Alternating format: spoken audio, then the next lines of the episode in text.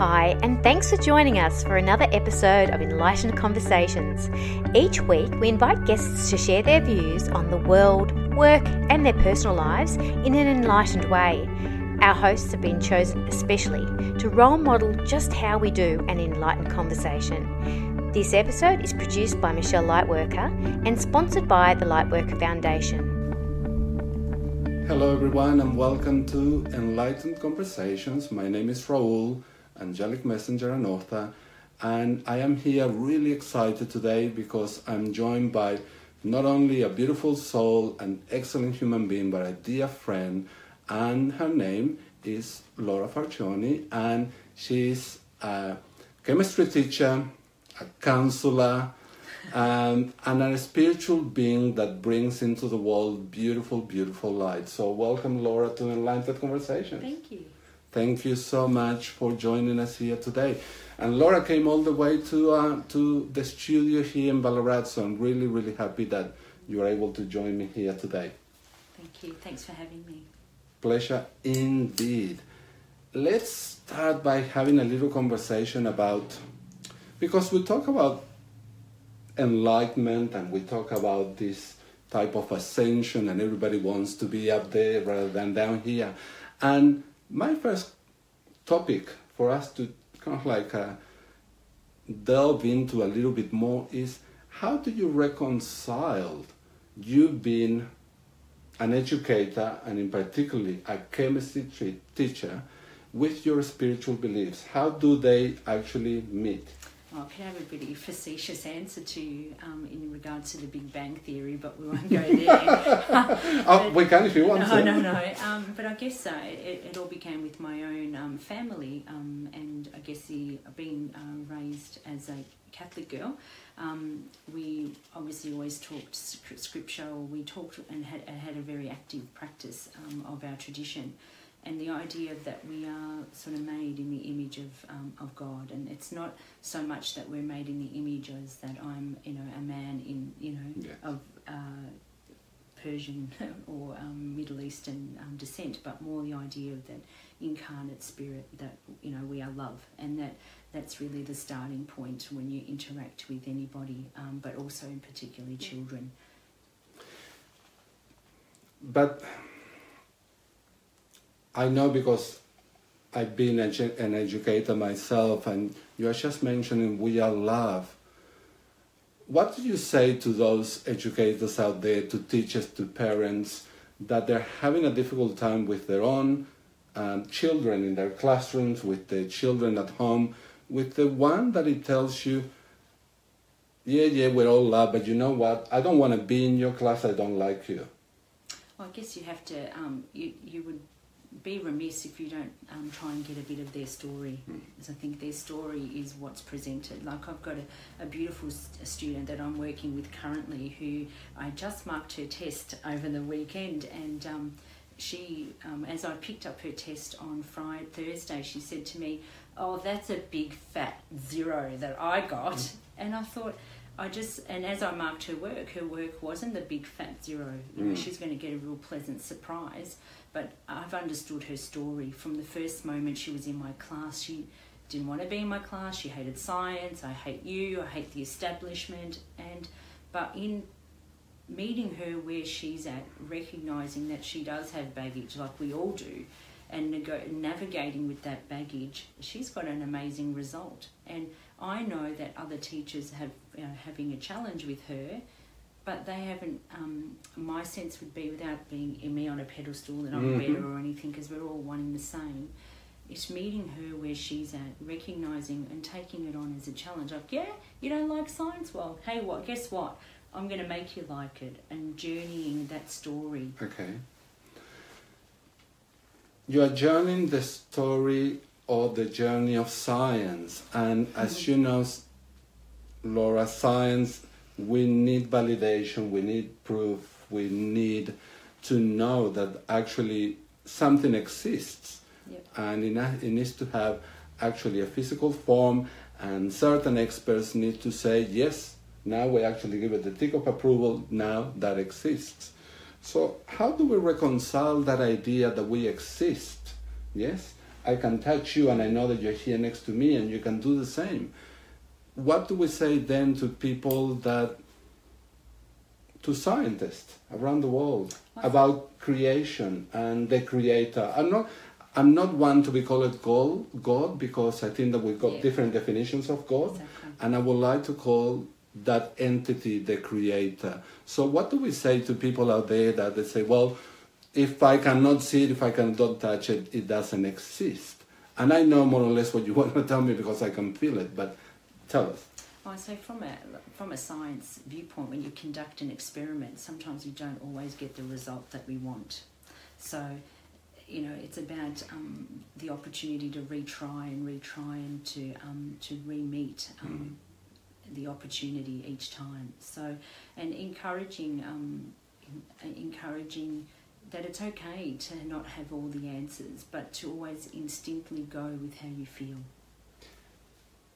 And isn't that the true fact of the creator? Because mm. you were you were saying at the beginning we are all one and we are all love, and isn't the creator within all of us? Absolutely. Isn't the creator within you?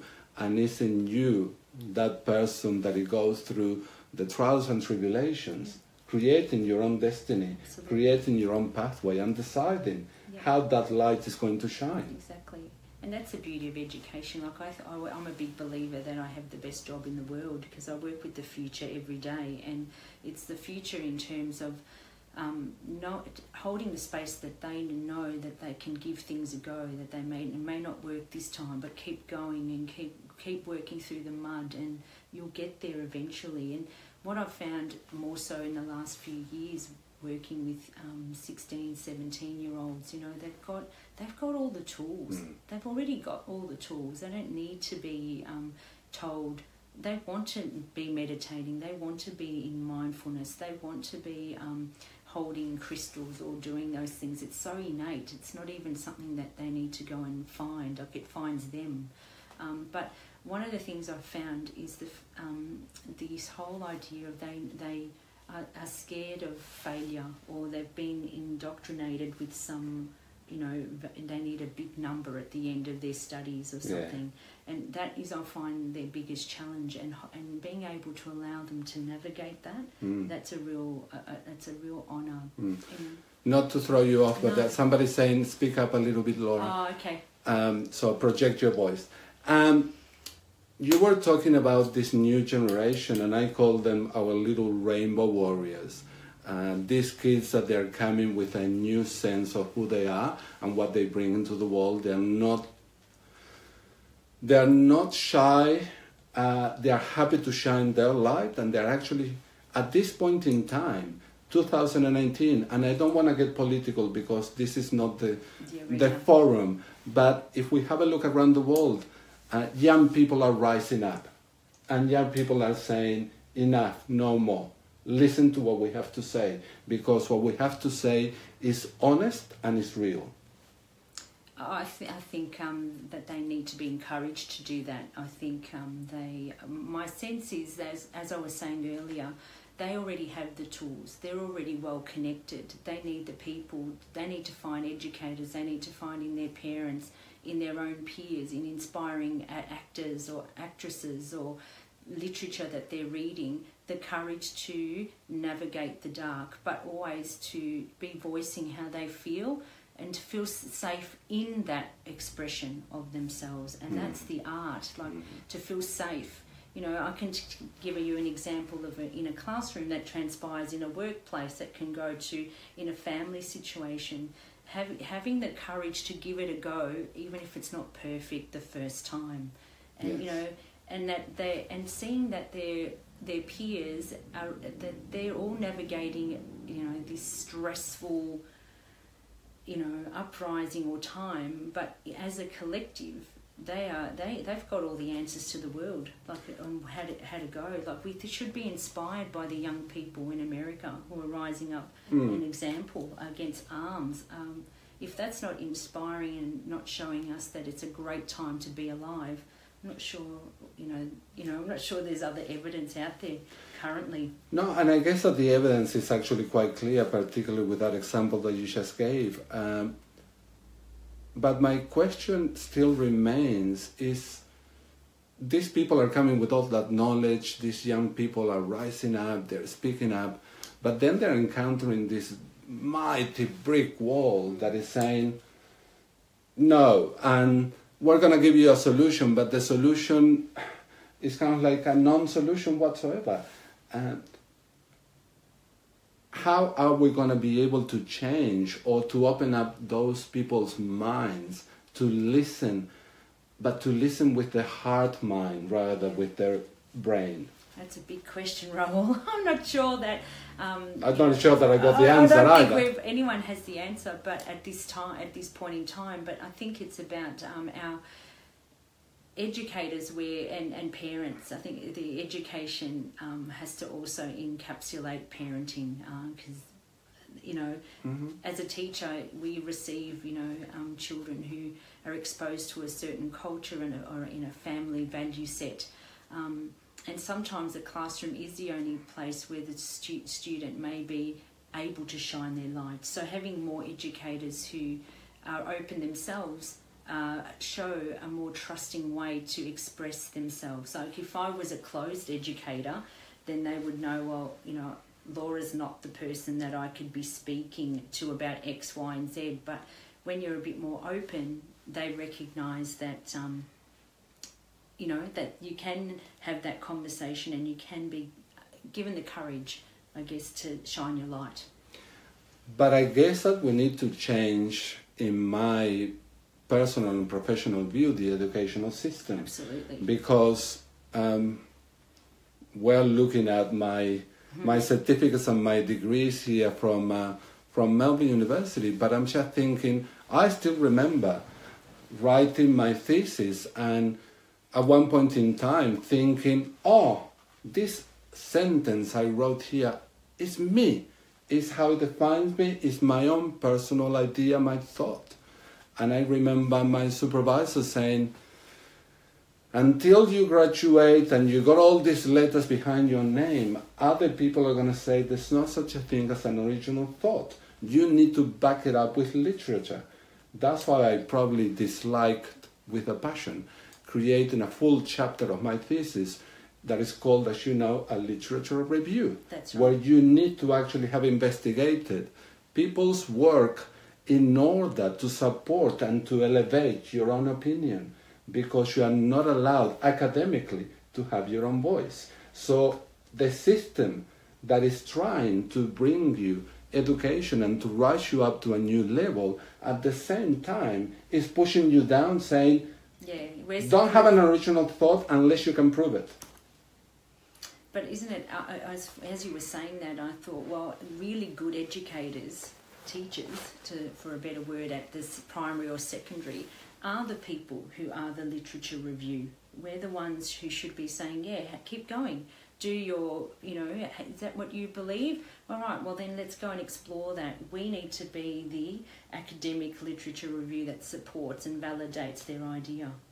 Yes, but the issue still remains that when they get to university, they get shut down. Yeah. and and those at that level those are the ones i had i had amazing thesis supervisors at Melbourne University and I had amazing teachers in there but I've also had some other teachers that were not quite amazing like in any educational That's place but the question still remains as an institution if we talk tertiary level Well, yes Yes.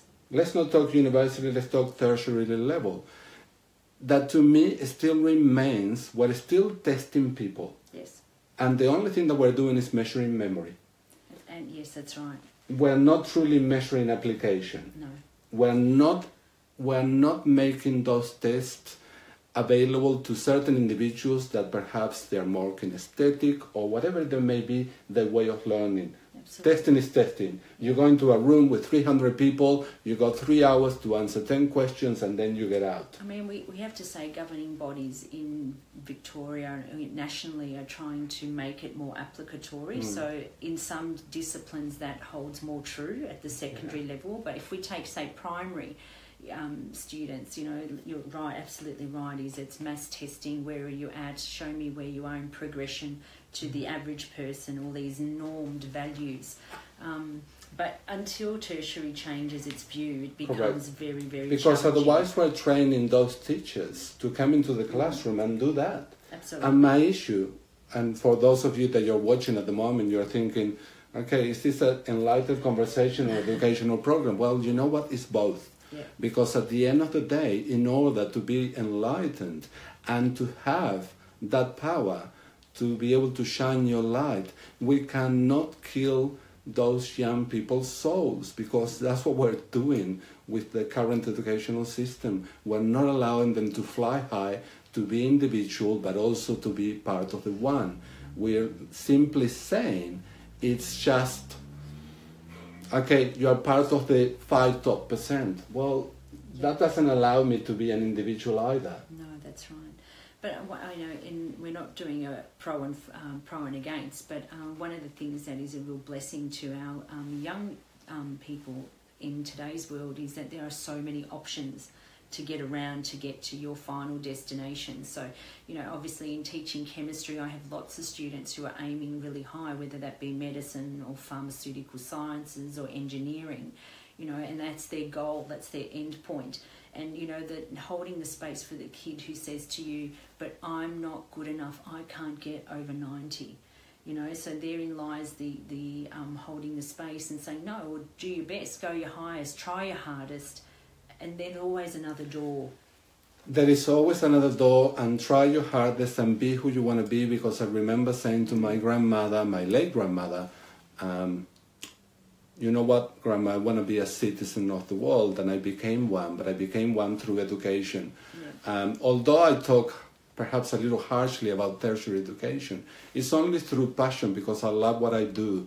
I love my time at Melbourne University. I spent 10 years in that university, learning, teaching, helping. Um, but you know what? I never fit the mold. My thesis was about hotel housekeeping.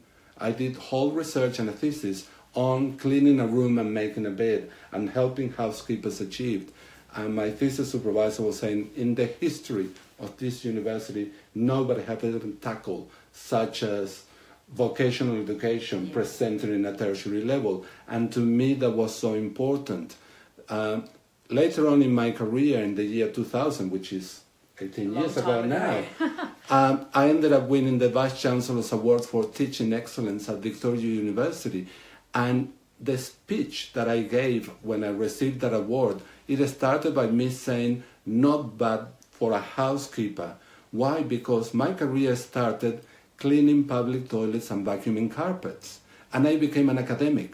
Mm. But you know what? Even in those days when I was traveling around and I was in my finest suit, I was able to walk into a hotel in training, take my jacket off, sleeve up, and show somebody how to clean a toilet. Because my grandma said to me, never forget where you came from. And I never did.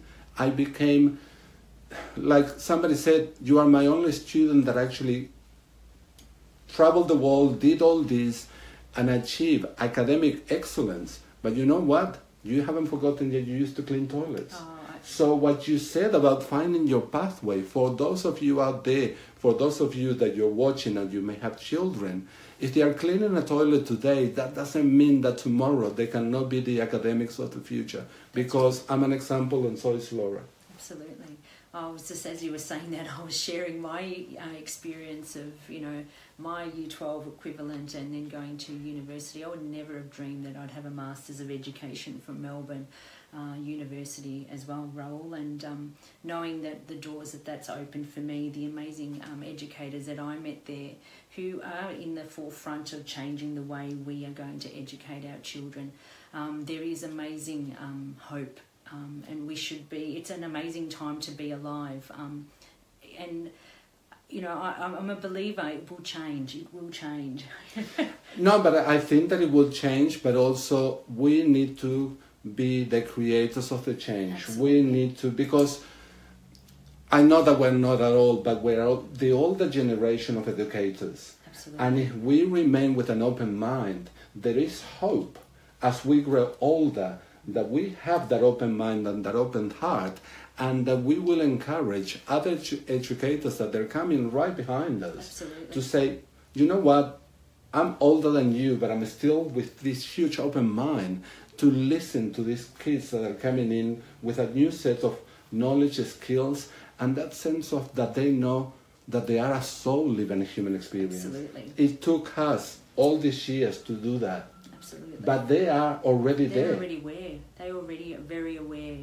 Yeah, I mean, the kind of dialogue you can have with um, a switched on uh, teenager can, or let alone a little five year old, you know, that can blow your mind with the insight that they have. Um, so they definitely come different nowadays. No, but also uh, I was just reading comments, and Michelle was saying, yes, sometimes we blocked out the, we make tasks boring, and we we forget about the mindfulness, yes, Oh, and absolutely. to teach people. And Paula is there, hi Paula, saying beautiful and a heart, and Michelle was just saying, me too. I was cleaning toilets as a thirteen, but that's that's something that it gives us a starting point, and and I remember.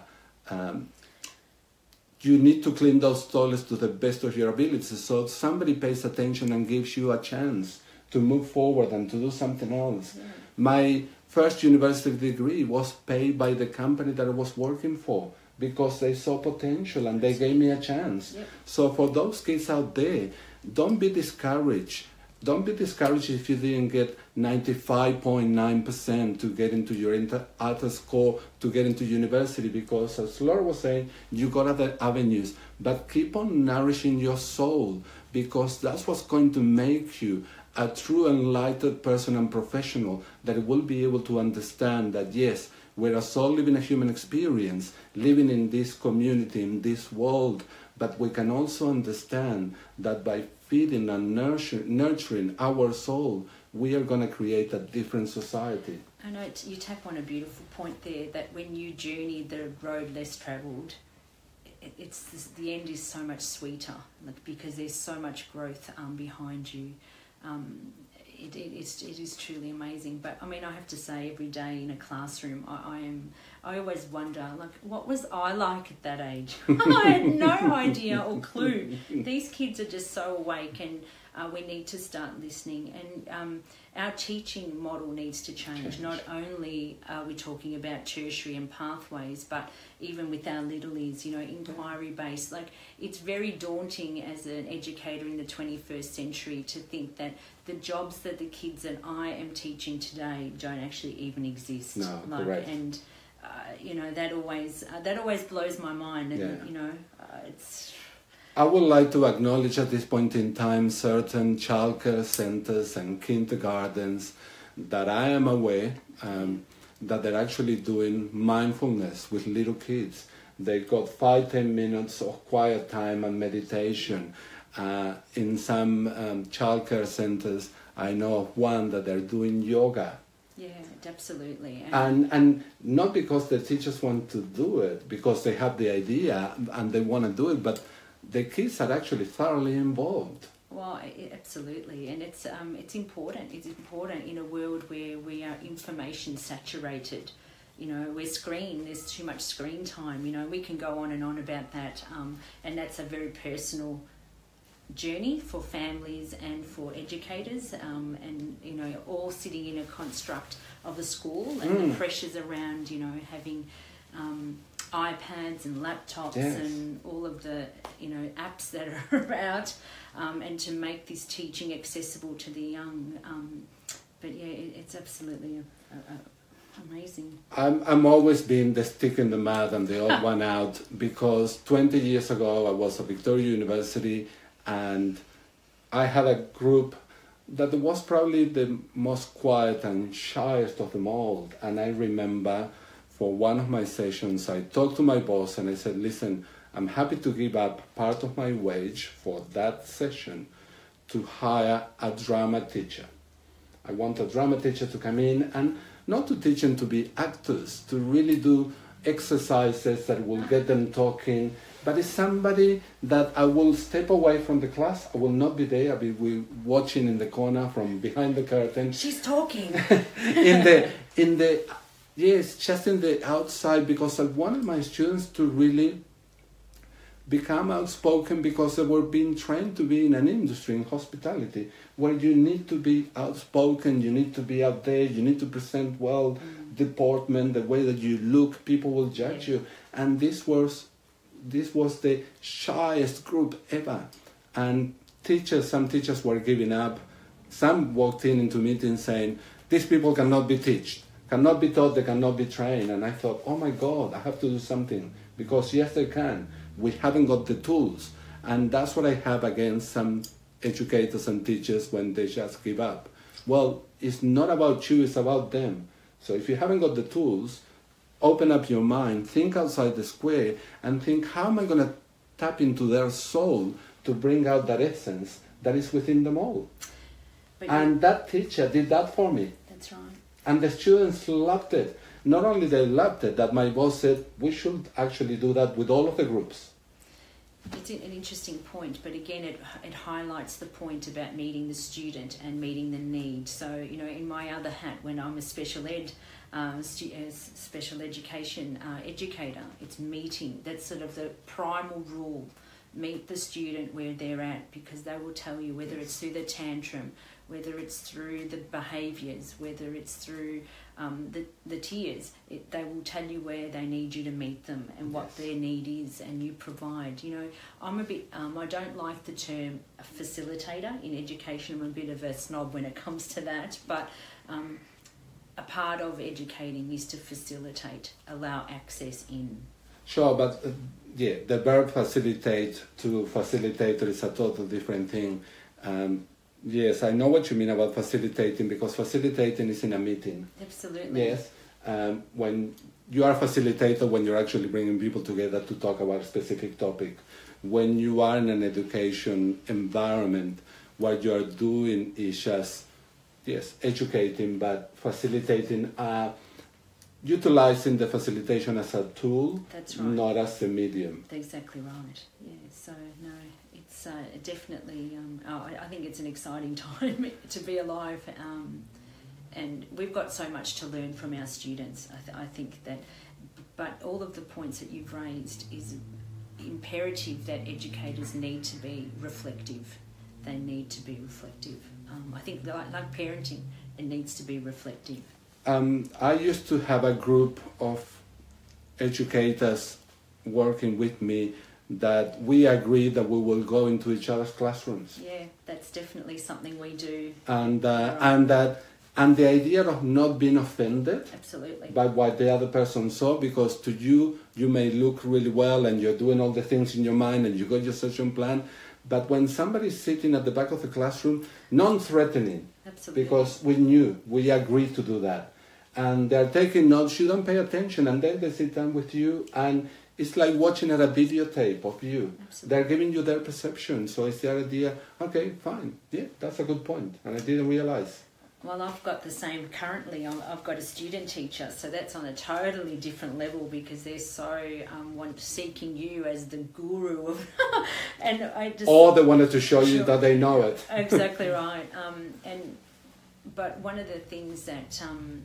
what I- I've understood is a very big shift in education is the whole idea of scaffolding. Yes. Like you know, that's big. It's a very word we throw around, but you know, scaffolding. it's the building blocks It's the building blocks, and um, and it, it's a word that can, um, you know, transpire into lots of different arenas, and so, so too in spirituality, because Mm. every every um, every dark moment is a, you know a scaffold to the light, Mm. moving more and more into the light.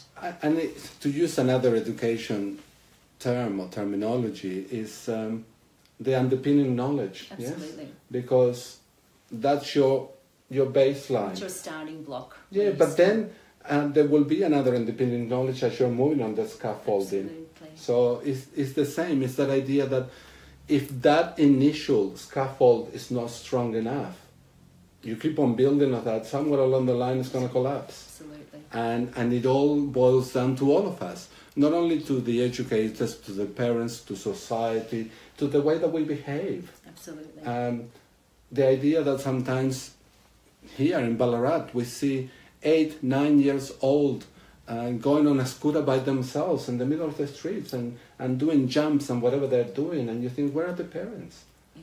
Never mind that they're going to run into me. What happens to those little souls Yeah. that no one is actually taking care of them when they're going to cross the street on this scooter? Mm-mm-mm. What's about um, you know lot, lots of thinking around it. school will fix everything. And it can't be because Can't. society is bigger than the school. Absolutely, but you know our curriculums are jammed because of it. That's the unfortunate part. So sometimes the things like mindfulness and yoga have to take a back seat to all of the political and other societal pressures. I, I, I know, I, I agree with what you're saying, but I've always refused. Um, Mm. Even in my hospitality law classes, 10 minutes before the class, we'd meditate. Yeah, I'm a bit of a believer of that too. So I know in one of my practices with, you know, and I won't use too much jargon, um, in terms of when a student is about to sit a big test or a big assessment um, piece that they need to complete, I always bring them back into themselves. And I know I have a real um, privilege. I work with um, year 12 students and they, um, I get to see them every morning and I know that the meditation we do in the morning, it might be four minutes, it might be eight minutes, it doesn't matter No, it doesn't. but it sets them up. And one of the things that I've also brought them back to doing is to set an intention. I think we have we have to start to understand that we are creators, and it all comes with our intention. Yes. Yeah, and intent is in everything because even if you were in a in a troubled situation in front of a judge, the judge will actually judge your intent to commit that crime. exactly. Intention. So if we talk about crime, why don't we talk about creating something beautiful with intent? Mm. Sorry, Michelle just put a message here. Imagine how many enlightened conversations we will create with our children if we met them at their map of the world and we were reflective. Oh, absolutely. Couldn't have summed it up better myself. yeah, uh, it's part and parcel. You know, and our, our students, um, you know, like many schools use restorative practices. It was something that was trans, um, transferred from the legal system into the educative system. Um, and, and that that if restorative is done well, that's when a child is in conflict with another, and they can both go away and be reflective. Um, it's amazing what's shifted. So, whether you're an educator, whether you're a participant in a classroom, whether you're a parent, um, reflection is in, is imperative because it informs this next step. But I think that if you are a parent, something that you can do when you go to your parent teacher night is to actually inquire what are you doing about mindfulness? What are you doing about looking after my child's well being from a soul point of view? Because the more that parents actually have that conversations with teachers, the more that teachers will actually take that into the staff rooms and from the staff rooms into the meeting with the so called leadership team uh, in order to start thinking well, if parents are asking them, and if parents are bringing these questions about mindfulness, about spirituality, why aren't we tapping into it? Absolutely. It's like 20 years ago, uh, trying to claim in your health insurance acupuncture was unheard of. That's now it's the norm. So things will shift. Absolutely, and, and hold your light. We keep we say that we Yes. throw it around. Hold your light. You know, parents know their child best, so you can be amazing advocates for your children.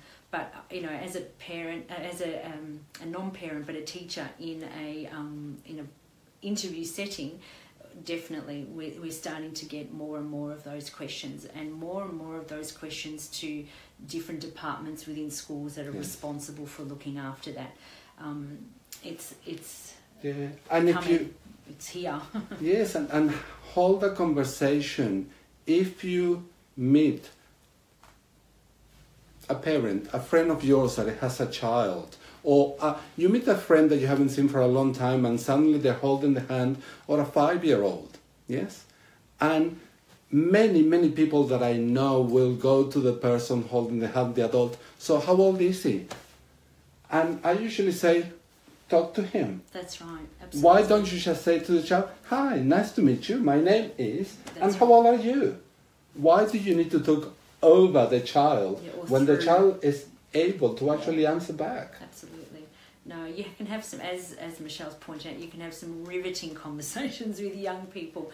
I mean, I know I'm really blessed. I've got nephews, so the kind of conversations that we have, I just I just giggle. I think, where where do they come from? They're teaching me more than I could ever impart. I, you know, last night I was I taught my um, the middle nephew. Um, he was jumping on the trampoline and I said to him, I used to love doing this trick on the trampoline. How about you give it a go? And I just held the space for him. He had it nailed in like four minutes and but it was about holding the space. Meet him where he's at, do all the positive groundwork. The you can do it. I get I bet you can do it and it happened in four or five minutes later. I'm not sure how we're going with time. We're probably We're probably over time because yeah, we got limited time today. However, I just want to finish up with that phrase, just to leave you all with this beautiful phrase that Laura just mentioned. Why don't we meet each other where we're at? What is it that we're trying to change? And what are we trying to, what is our intention? What is it that we were trying to do? And what are we trying to impart? And remember that what goes around comes around. So you might as well send love because love will actually be returned to you. But when you're talking to young people, whether you're a parent, an educator, a friend, don't be don't try and point the finger, don't try and be too judgmental. Just meet them where they're at. Yeah, it's a great formula. Yeah, but As a chemist, it's a balanced formula. it's a balanced formula. There you have it. You heard it from the chemist herself, Miss Chemistry herself. No. Laura, thank you so Thank much you. for taking the time not only to come to Ballarat, but to be here with us on Enlightened Conversations. It's always beautiful to talk, Raul. Thank, Thank you so much. Hopefully, um, someone listening, um, there was something that you can take away from that. So, Uh, there will be many, many more people listening later on on replay, and we'll encourage you to have that conversation with the, the young people in your life, encourage them to do well in society, but encourage them to, to, to be mindful and be mindful yourself on how you actually talk to them, and as Laura was saying, shine your light. Uh, until we see you next time, please remember believe in angels because they do believe in you. And I would like to take this opportunity not only to thank Laura again, but to say thank you to my sponsors, uh, Lightworker Foundation and White Light Publishing House. Thank you so much. Many blessings. Bye for now.